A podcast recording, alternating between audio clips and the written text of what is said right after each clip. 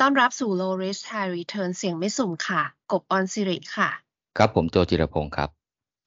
ก่อนอื่นขอทบทวนการใช้พลังงานของร่างกายที่พึ่งพาสองแหล่งก็คือแหล่งแรกนะคะ เป็นกลูโคสที่มีที่มาจากสารอาหารประเภทคาร์โบไฮเดรตนะคะ และอย่างที่สองก็คือ fatty acid ค่ะ ที่อยู่ในสารอาหารประเภทไขมันนะคะ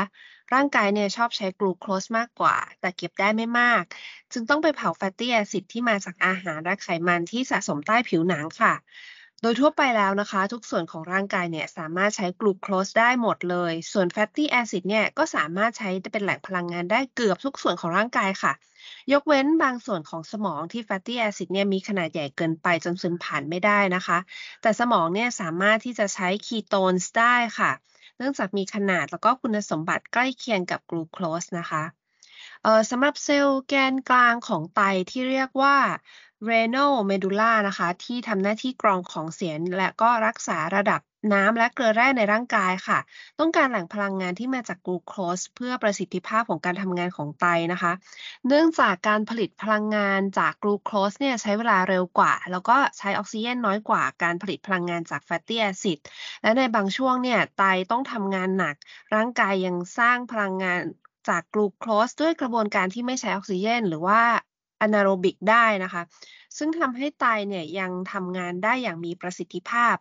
ถึงแม้ renal medulla เนี่ยจะใช้พลังงานจาก fatty acid และคีโตนได้ก็ตามค่ะ แต่ก็ยังต้องการที่จะใช้กลูโคสมากกว่า เพื่อรักษาประสิทธิภาพในการกรองของเสีย แล้วก็รักษาสมดุลน้ำและเกลือแร่ค่ะ มิฉะนั้นแล้ว ร่างกายจะเกิดอาการผิดปกติได้นะคะ ส่วนเซลล์เม็ดเลือดแดงนั้นค่ะใช้ได้แต่กลูโคสอย่างเดียว แล้วก็ไม่สามารถที่จะใช้ fatty acid หรือว่าคีโตนได้นะคะ เนื่องจากเซลล์เม็ดเลือดแดงเนี่ยไม่มีไมโตคอนเดรียค่ะ ครับนั่นแสดงว่าเกือบทุกส่วนของร่างกายสามารถเปลี่ยน แหล่งพลังงานจากกลูโคสไปเป็น fatty acid ได้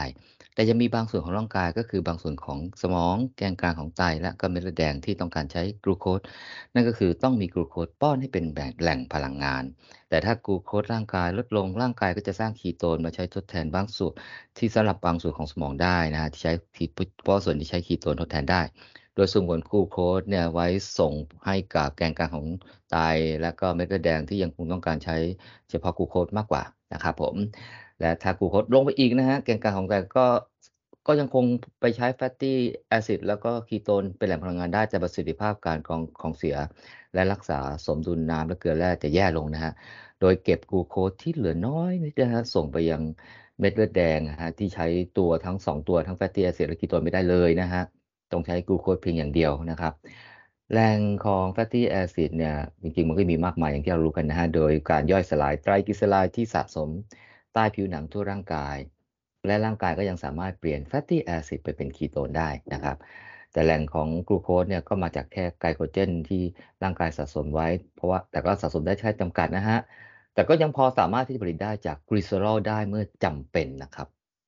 และก่อนจะแนะนำว่าถ้าอยากอดอาหารควรจะอดกี่ชั่วโมงดีนะคะ ขอสรุปการเปลี่ยนแปลงในร่างกาย ตั้งแต่เรากินอาหารคำสุดท้ายว่าเกิดอะไรขึ้นค่ะ เพื่อที่จะเอ่อความ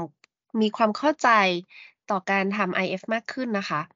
เฟสที่ 1 ค่ะ 0 ชั่วโมงถึง 4 ชั่วโมงแรกนะคะ เฟสนี้ร่างกายยังอยู่ใน feeding phase ค่ะ ที่ย่อยอาหารที่เพิ่งทานเข้าไปอย่างต่อเนื่อง เพื่อที่จะนำคาร์โบไฮเดรตแล้วก็ไขมันเนี่ย ส่งไปยังเซลล์ต่างๆ ทั่วร่างกายเพื่อใช้เป็นพลังงาน ร่างกายจึงยังมีการเผาผลาญพลังงานจากทั้งกลูโคสแล้วก็ fatty acid นะคะ ระยะเวลาของช่วง feed feeding phase เนี่ยอาจจะยาวหรือสั้นกว่า 4 ชั่วโมง ก็ขึ้นอยู่กับปริมาณอาหารที่เราทานเข้าไปค่ะ แน่นอนว่าสมองก็ใช้กลูโคสเป็นพลังงานได้อย่างเพียงพอ ครับเฟสที่2นะฮะตั้งแต่4ถึง16ชั่วโมงนะครับผมพลังงานจากอาหารที่ที่ทานเข้าไปเนี่ยก็ได้ถูกนำไปใช้นะฮะคือแต่ถ้ามันมีเหลือเนี่ยร่างกายก็จะเอาไปเก็บเนี่ยเราเรียกระยะนี้ว่า post absorptive phase นะครับผมก็เมื่อไม่มีการทานอาหารเข้าไปแล้วเนี่ยร่างกายก็จะไม่มีการหลั่งอินซูลินออกมาเพิ่มนะครับ ระดับอินซูลินในเลือดจึงในเลือดจึงลดต่ำลง คนที่เป็นโรคที่เกี่ยวกับการหลั่งอินซูลินมากเกินไปนะ เช่นพวกเบาหวานนะฮะ ถ้าอดอาหารมาเกิน 4 ชั่วโมงเนี่ย ก็จะช่วยรักษาบรรเทาโรคเบาหวานเหล่านี้ได้นะครับผม ก็เมื่อไม่มีกลูโคสจากอาหารร่างกายก็เริ่มมีการเอาเอาไปใช้ตัวไกลโคเจน ที่เป็นคาร์โบไฮเดรตที่สะสมไว้ที่ตับนะออกมาผลิตเป็นกลูโคสเพื่อส่งไปให้อวัยวะต่างๆ ในร่างกาย รวมถึง สมองบางส่วนที่สามารถใช้กลูโคสได้นะฮะได้อย่างเดียวนะฮะแล้วก็คนที่อดอาหารถึง phase นี้เนี่ย ก็จะเริ่มรู้สึกหิวแล้วครับ มือไม้ก็จะสั่นนะฮะบางคนก็รู้สึกทรมานนะเพราะร่างกายเนี่ยหลั่งฮอร์โมน ghrelin นะฮะฮอร์โมนตัวนี้ก็จะไปกระตุ้นให้เรารู้สึกหิวขึ้นมานะฮะแล้วเกิดอาการหิวมาก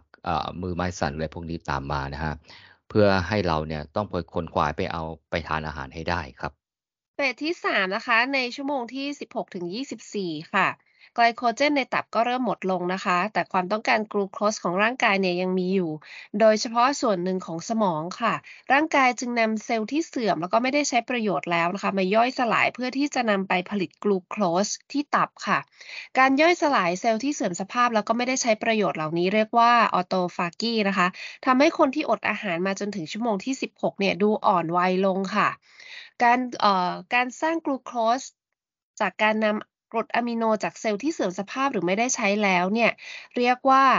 กลูโค GO เอ่อ neogenesis นะคะ ซึ่งแปลว่าการผลิตกลูโคสด้วยกระบวนการใหม่ที่ไม่ได้ใช้คาร์โบไฮเดรตเหมือนกับ phase ที่ 1 และ phase ที่ 2 ค่ะสำหรับส่วนอื่น ๆ ของร่างกายที่ยังคงต้องการพลังงานเพื่อดำรงชีวิตใน และก็ทำชีวิตเอ่อทำกิจกรรมในแต่ละวันนะคะ ยังคงใช้พลังงานจาก fatty acid ที่ไปเอาตัวไตรกลีเซอไรด์ที่สะสมไว้เนี่ยมาย่อยสลาย เพราะว่ามีมากมาย ใช้ได้ไม่จำกัดเหมือนกลูโคสค่ะครับ phase ที่ 4 ครับ ตั้งแต่ชั่วโมงที่ 24 ถึงชั่วโมงที่ 72 นะครับผม ก็ใน phase นี้ฮะเซลล์เสื่อมสภาพหรือที่ไม่ได้ใช้ประโยชน์แล้วเนี่ยเริ่มน้อยลงนะฮะร่างกายจึงนำเอา fatty acid เนี่ยมาเปลี่ยนเป็นคีโตน เพื่อให้บาง เพื่อให้ส่งไปให้บางส่วนของสมองเอาไปใช้นะฮะ เพราะว่าส่วนนี้สามารถนำใช้คีโตนแทนกลูโคได้นะครับ ใน phase นี้เนี่ยจึงเรียกว่า ketosis นะฮะทำให้อัตราการใช้ไขมันสะสมเนี่ยสูงมากขึ้นเลยนะฮะ เพราะต้องนำไตรกลีเซอไรด์ที่สะสมทั่วร่างกายมาเปลี่ยนเป็น fatty acid นะฮะ เพื่อไปใช้เป็นแหล่งพลังงานร่างทั่วร่างกาย แล้วก็เอาไปสร้างคีโตนด้วยนะฮะ เพื่อใช้เป็นพลังงานให้กับบางส่วนของสมอง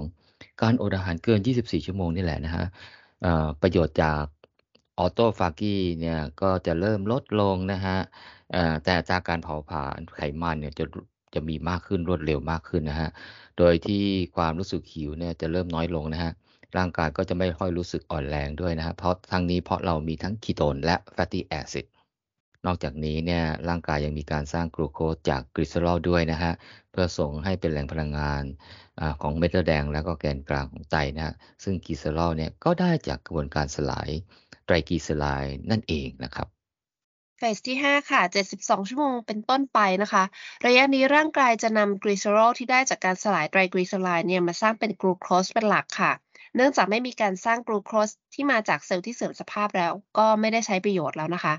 เมื่อถึง phase นี้ค่ะ ร่างกายเนี่ยจะใช้ไขมันอย่างสมบูรณ์ ทั้งการสร้างคีโตนจาก fatty acid แล้วก็การสร้างกลูโคสจากกลีเซอรอลค่ะ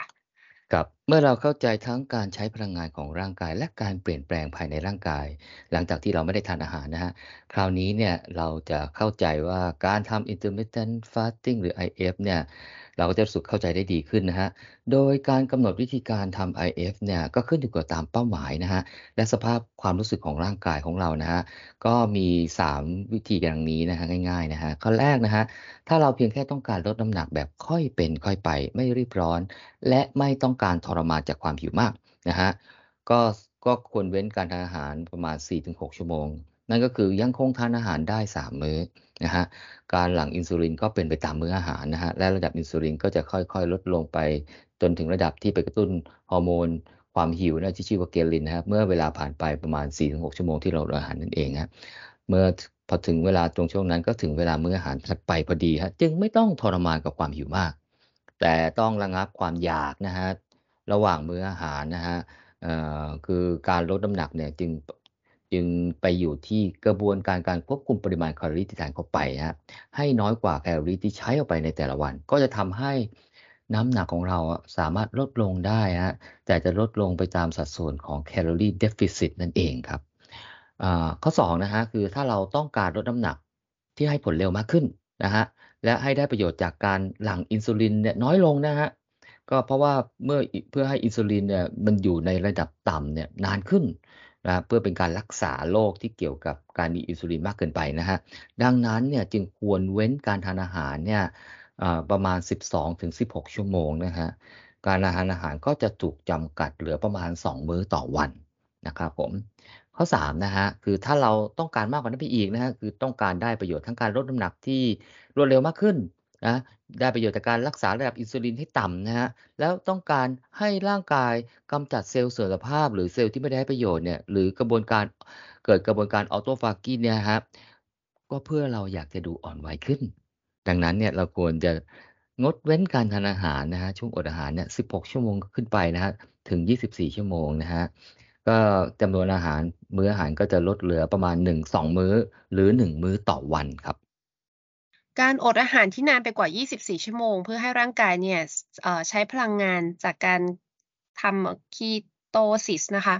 เป็นหลักเนี่ยน่าจะเหมาะกับคนที่ต้องการลดน้ำหนักในปริมาณมาก ๆ ในเวลาอันรวดเร็วค่ะ แต่ก็มีผลข้างเคียงแล้วก็ความเสี่ยงที่จะควรจะต้องพิจารณา แล้วก็ระมัดระวังดังนี้นะคะ ข้อแรกค่ะ การขาดแคลนสารอาหาร โดยเฉพาะวิตามินและเกลือแร่นะคะ ซึ่งอาจจะทำให้บางส่วนของร่างกายเนี่ยทำงานผิดปกติค่ะ ข้อต่อมาการสูญเสียกล้ามเนื้อนะคะ อันเกิดจากการได้รับโปรตีนน้อยเกินไป เมื่อเทียบกับความต้องการโปรตีนของร่างกาย นอกจากนี้อาจจะทำให้ไม่มีแรง หรือว่าความสามารถในการออกกำลังกายแบบเอ่อ resistance training เนี่ยเพื่อไปกระตุ้นกล้ามเนื้อเนี่ยเอ่อน้อยลงไปได้นะคะ ข้อถัดมาค่ะ ความรู้สึกหิวและต้องการพลังงานเมื่อต้องทำกิจกรรมที่ต้องใช้พลังงานมาก ๆ นะคะ แล้วก็อาการข้างเคียงที่เกิดขึ้นได้ก็อย่างเช่น เวียนหัว ปวดหัว ความล้าหรือว่าผลข้างเคียงอื่น ๆ ที่อาจจะเกิดขึ้นได้เฉพาะบุคคลค่ะ และถ้ามีโรคประจำตัวนะคะ การอดอาหารมากกว่า 24 ชั่วโมง อาจจะไปกระตุ้นความรุนแรง หรือว่าความเสี่ยงของโรคได้มากขึ้นค่ะ ปัจจุบันนะคะ การทำ IF เนี่ยเป็นที่นิยมมากขึ้นในกลุ่มคนที่ต้องการลดน้ำหนัก หรือว่าต้องการดูแลสุขภาพให้ดูดีขึ้น ดูอ่อนวัยขึ้น เพราะว่าเป็นวิธีที่ง่าย แล้วก็ยังประหยัดเงินนะคะ ต่างจากวิธีลดน้ำหนักแบบอื่น ๆ ที่ต้องมีค่าใช้จ่ายค่ะ แต่การอดอาหารนะคะ ก็ต้องใช้ความอดทนในช่วงแรก ๆ เพราะว่าฮอร์โมนเกรลินเนี่ยยังคงทำหน้าที่กระตุ้นความหิวของเราได้อย่างมีประสิทธิภาพ หลายคนจึงไม่สามารถทำ IF ได้อย่างต่อเนื่อง แล้วก็ยั่งยืนนะคะ เพราะว่าทนความหิวไม่ได้นี่แหละค่ะ แต่ถ้าเราเข้าใจว่าความหิวนั้นเกิดจากการกระตุ้นตามกลไกของร่างกาย ความหิวจากการอดอาหารชั่วคราวที่ไม่เกิน 24 ชั่วโมงเนี่ยไม่ได้เป็นผลเสียต่อร่างกาย แต่กลับเป็นผลดีมากมาย ความเข้าใจเหล่านี้ก็จะเป็นกำลังใจให้เราสามารถอดทนต่อความหิวชั่วคราวนั้นได้ค่ะ ครับอย่างไรก็ตามเนี่ย การลดความหิวลงได้เนี่ย ก็จะทำให้ความทรมานเราลดลงนะฮะโดยความหิวที่เกิดจากการกระตุ้นของฮอร์โมนนี้เนี่ยสามารถบรรเทาลงได้หลายวิธีนะเช่น การดื่มน้ำการดื่มกาแฟ หรือชาดำนะฮะนอกจากทำให้ลดความหิวได้แล้วเนี่ยยังไม่กระตุ้นการหลั่งอินซูลินด้วยนะครับทำให้ร่างกายไม่กลับเข้าสู่ feeding phase แล้วก็ให้ ร่างกายเนี่ยดำเนินการเปลี่ยนแปลงต่อเนื่องไปตามเฟสต่างๆ 1-5 อย่างจากที่เราอดอาหารได้อย่างต่อเนื่องนะครับผม มีข้อแนะนำสำหรับผู้เริ่มต้นที่คิดอยากจะทำ IF นะฮะควรเริ่มจากช่วงเวลาที่อดอาหาร หรือ fasting period ที่ไม่นานเกินไปกว่า 10อย่างอย่างเช่นนะ12 ชั่วโมงนะก็เพราะว่า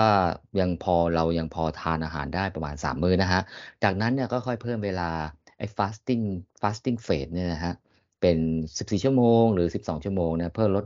ปริมาณอาหารเนี่ยจำนวนมื้อลงให้เหลือประมาณ 2 มื้อ โดย fasting period ที่นิยมทำกันก็คือ 16-18 ชั่วโมงคือไม่กินอะไรเลยนะฮะ เพื่อให้มีการเผาไขมันสะสมได้นานขึ้น และยังมีช่วงออโตฟากี